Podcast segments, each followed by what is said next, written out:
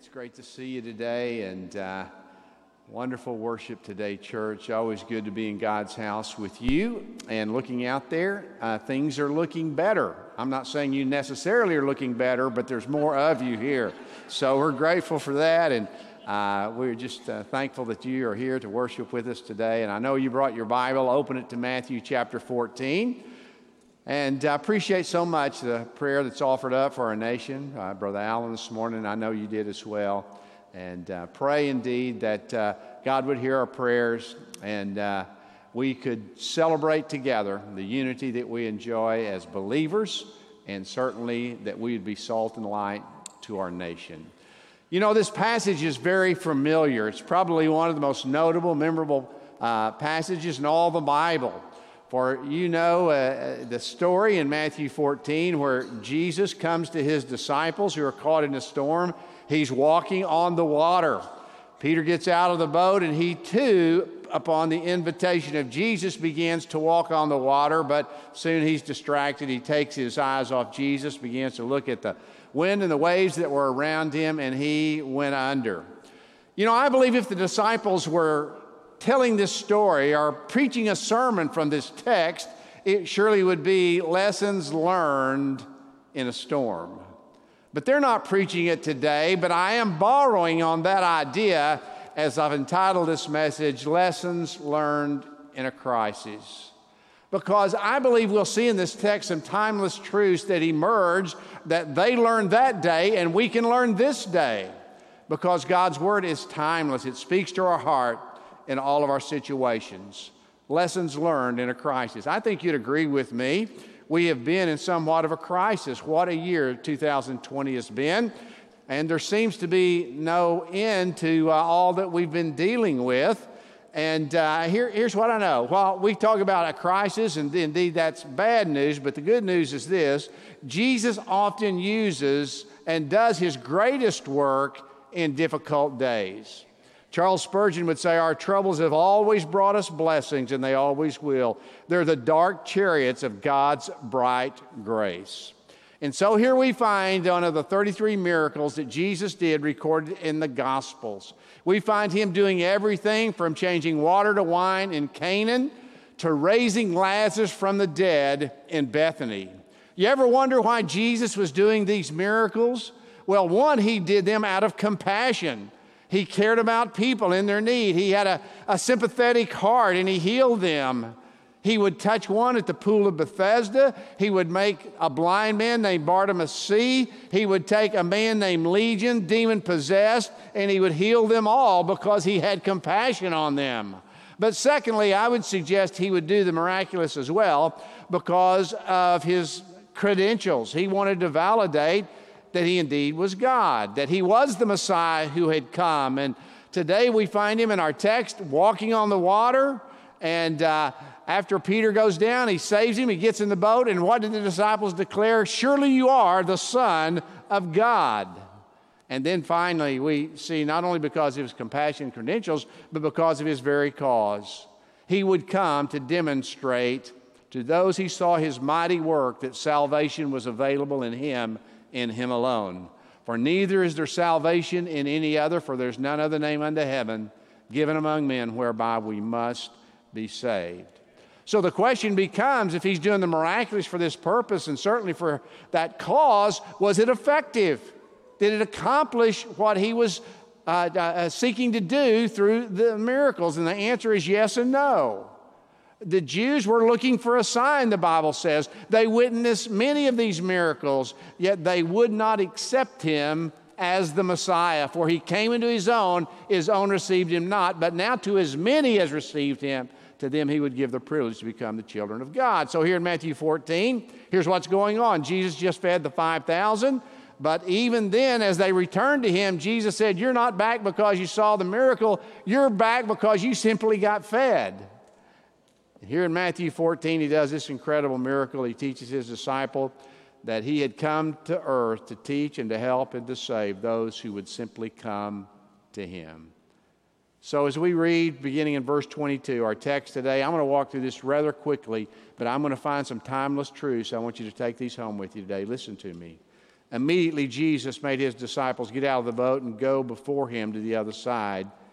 And while he sent the multitudes away, he went then uh, up on the mountain to himself to pray.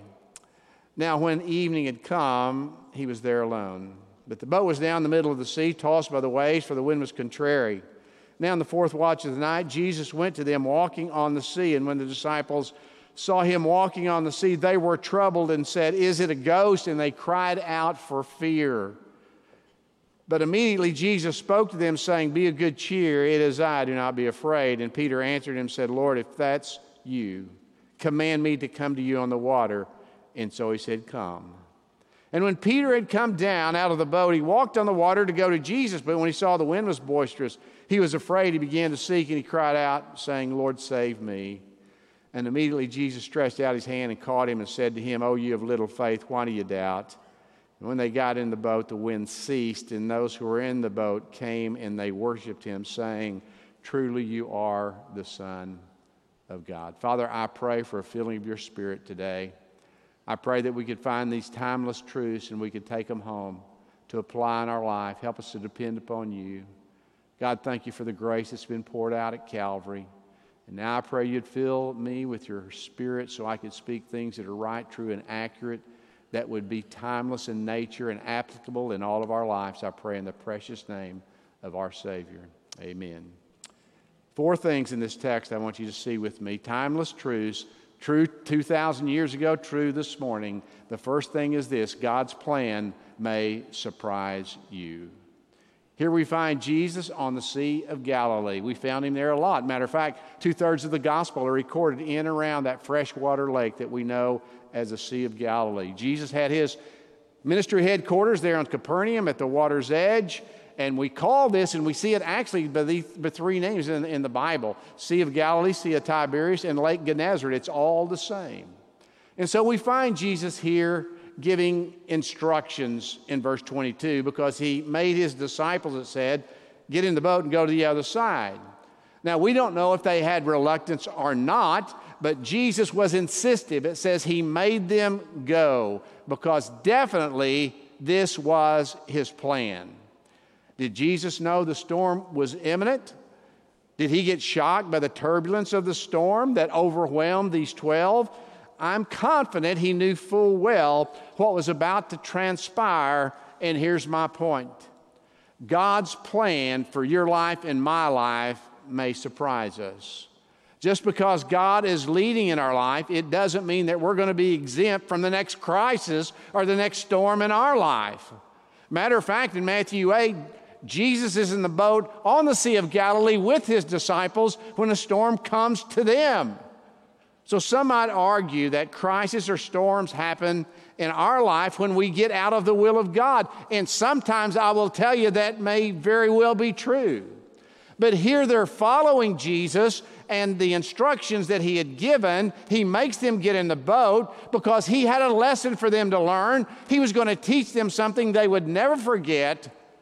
And he told them, head to the other side. And we see, secondly, not only his instructions, but look with me at the text as well. We see his intercession in verse 23. He retreated to a solitary place to pray. We find that not just on this occasion, but Jesus doing that often, going by himself to a place so he could pray.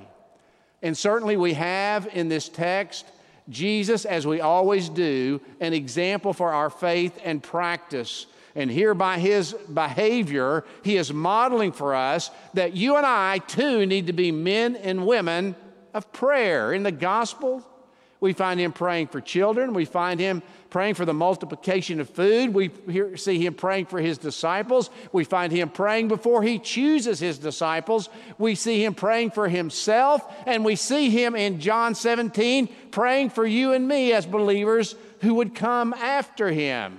He was a man of prayer. And do you realize today he's sitting at the right hand of God, ever to intercede for you and me? So we see his instructions, we see his intercession, but then we see what I'm calling the inevitable in verse 24 the storms came. And this storm, it seems, which was not all that uncommon on the Sea of Galilee, they come up in a moment. It seems to appear out of nowhere. Without warning, the disciples are forced to deal with it. And I thought about that and I thought, isn't that what happens honestly in our life oftentimes? We're just going about our business and then suddenly, out of the blue, it seems, we're dealing with a crisis. That only not has been, maybe not has been true in our life in past tense, it's present in our it's true in our in the present tense of our life. All of a sudden, I mean, we were ha- we were just overrun with this coronavirus, shutting down businesses, filling up hospitals, closing schools, canceling graduations and weddings and celebrations, blowing up all of our plans. And I'm telling you, it wasn't just a storm. This baby was a tsunami, wasn't it? And then to follow that up, the killing of an unarmed African American by the name of George Floyd that triggered a national uprising against racial injustice and police brutality. And we've looked around, and it seems we thought we had a lot of uh, crisis situations, and we've jumped out of the frying pan into the fire.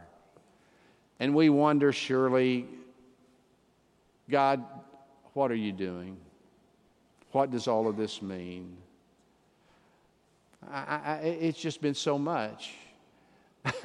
I had to snicker I, as a, a pop up on my phone last night from ABC News. It says if we didn't have enough uh, issues in our day, snake bites are uh, uh, up tremendously over the past summer. I thought that's the least thing I've got to worry about is getting bit by a snake. You got to get close to one before you're going to get bit by one, I guess. But I mean, uh, just keep piling on, amen? And we wonder if things out of control. Because really, from a human perspective, it may seem that they are. But you know what Jesus said in this world? You're going to have trouble. In this world, you're going to have tribulations. And then he says, But take heart, I have overcome the world. You know, the Bible says that the rain falls on the just and the unjust. And just because you and I are people of faith, it doesn't exempt, exempt us from our problems, trials, and heartaches and I've learned this in our problems that God does His great work in our life because you know why? Because it reveals who we really are. It pulls back the drape on our lives. Sometimes through these crises, God uses them to correct us. He will use them to bring us back to Himself. Maybe we've wandered away from where we need to be spiritually, and God uses these trials that we're facing not to punish us, but to awake us to see really what matters in our life. Man, if you need an example of getting corrected, I think Jonah in the Old Testament, the prophet of God. God calls him to go to uh, Nineveh and preach revival there to those Assyrians, but he goes down to the the port at Joppa and goes to Tarshish the other direction. What did God do? He sent him a storm, didn't he? He gets thrown over the ship, swallowed by a great fish. There he was for three days, and while he was there, he began to repent and return to God. And God was sending back to that Assyrian city, and he'd preach revival there, and people in a wholesale way believed on him. But God used that storm, that situation to correct Jonah. Sometimes we face a crisis in our life. And not unlike the disciples here, maybe not to correct us, but listen to me today, it's to grow us in our faith. These men learned some lessons that would strengthen their faith, that would teach them how they could and should depend on Jesus to experience His power, His sovereignty, His care for them, and they obeyed Him. And he used this event to grow them deeper and stronger in their faith. Listen, our trials are often God's permissive will, used in our life to shape us, to make us, to remold us, to correct us, that we could glean more about His grace, mercy, and faithfulness, to know Him better. So, first, know this God's plan may surprise you. Here's what they learned secondly God's presence will surround you. Jesus arrives on the scene. The disciples in a real predicament. The text says they're out in the middle of the sea.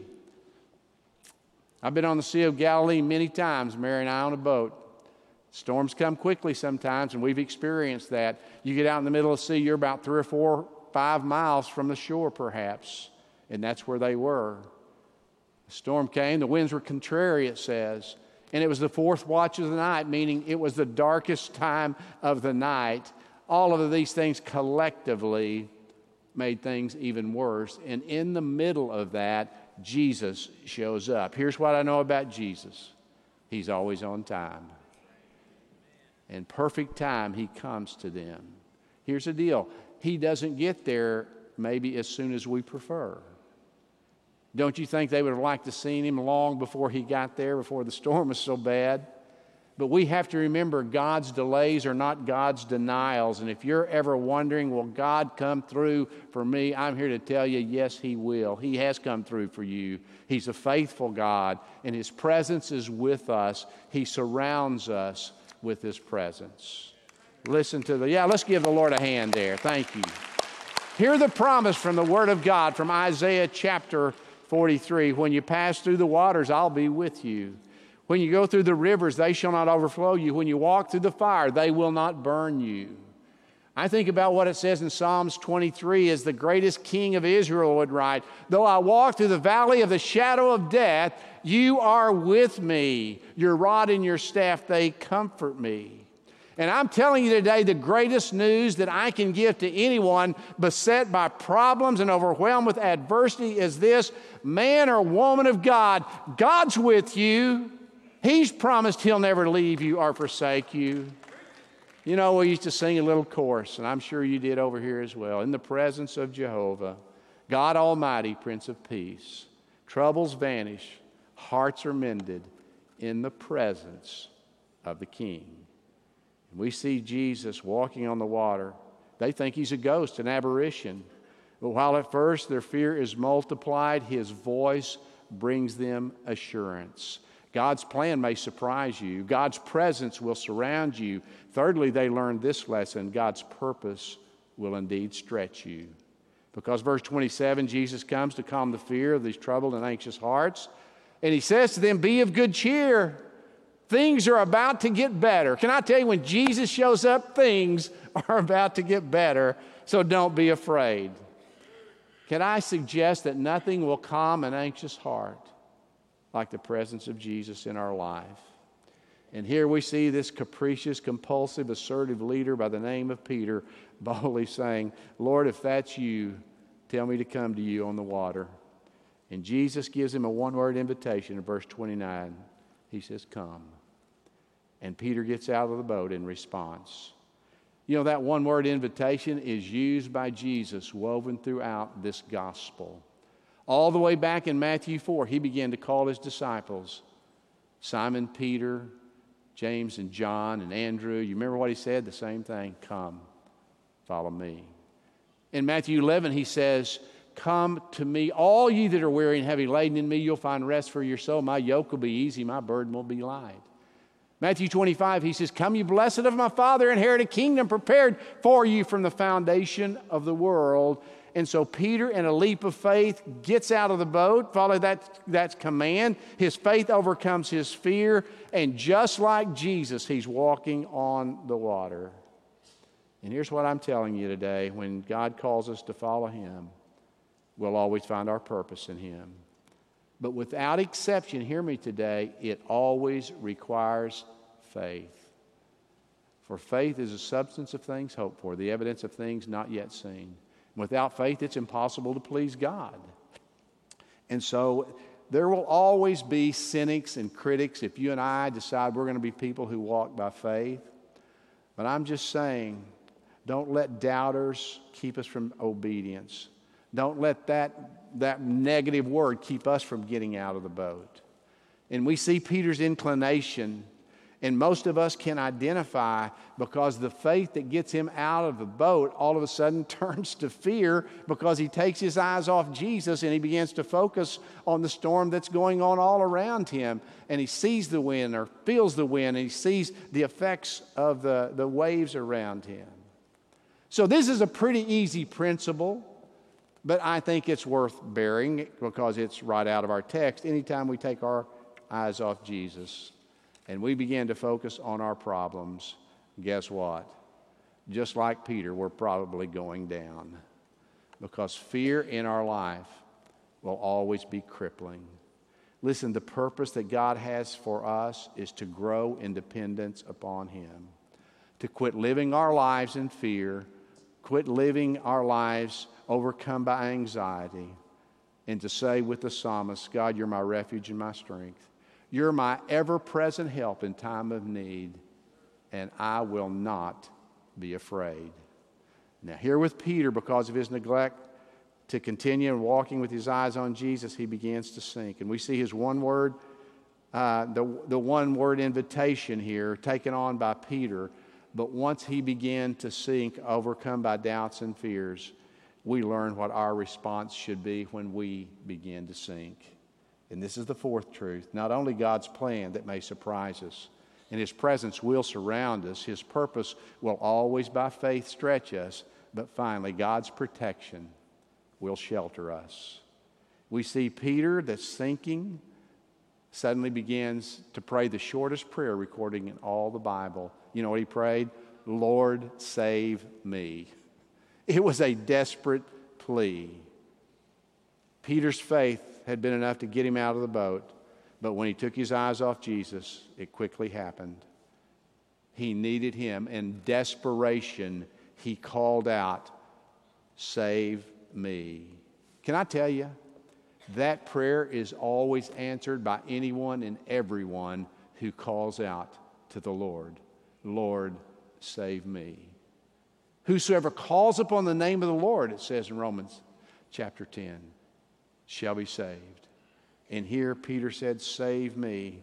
He wasn't talking about his soul, perhaps, but his body, and the Lord would save him. Why wouldn't a person in desperation call out for Jesus? You know? I mean, wouldn't everybody? I mean, getting that crisis, why wouldn't somebody?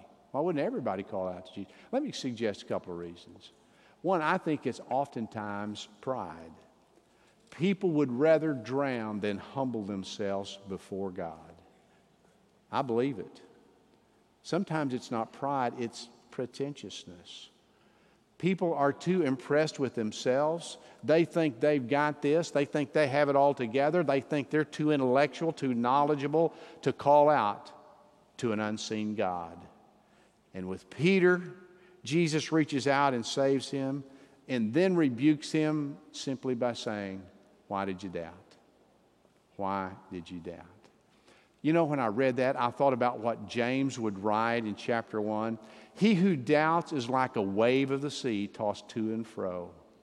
Don't let that man think he has anything, for he's unstable in all of his ways. So, once again, Jesus is calling Peter to be a man of faith. And he sees his divine power. And this proof of Jesus' power that he's the Savior, and Peter gets out of the boat, the test is over, and it, it served its purpose. And they all collectively did something, recognizing who Jesus was, and they simply worshiped him.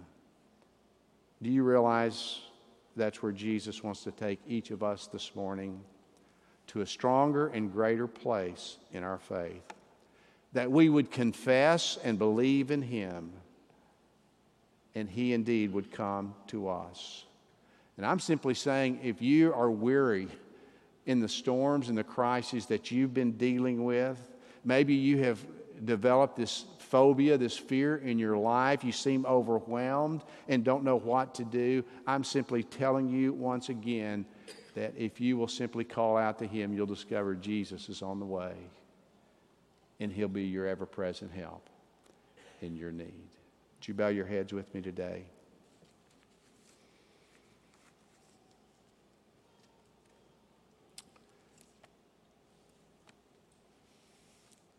I pray for you, for what your unique situation is that you've been dealing with. I know life has some, uh, has some difficulties for all of us. You preach to broken hearts, you preach to about everyone who comes because life is hard. And I'm preaching this text because God led me to this text, perhaps for you today, to be reminded that God has a unique purpose in the difficulties that we go through. Maybe you're one of those who needs to be corrected. Maybe you've wandered off far from where you need to be spiritually, and things have happened to seem to fall apart in your life, but God in His grace is sending you those things not to punish you, but to bring you back to where you need to be. You may be here today and overwhelmed by the adversities you face, maybe job situation, maybe a marriage that's going south. Don't know exactly what to do. Listen, I know this. It's never too late for a new beginning in your life. Come to Jesus. He'll take your heartache, He'll take your brokenness, and He'll make all things new. It's the hope of the gospel. Old things passed away, all becomes new in Him. You're here and you've never given your heart to Christ, why don't you get saved today? And say with Peter, Lord, save me. Forgive my sins. Cleanse my heart of all unrighteousness. Get me out of the ditch of despair and put me on that straight and narrow path that leads to life that only a few find. God, I want to go for you. Here I am. Take these pieces, make all things new.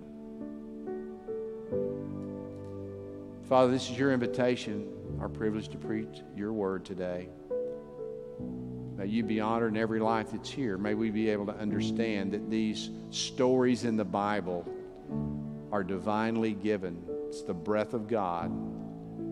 And so we can take these timeless truths and we can claim them and live them out and be better for it, be edified. And so I pray to that end today. I pray that you would de- indeed show yourself strong and sufficient for all who are here today. I pray in Jesus' name. Amen.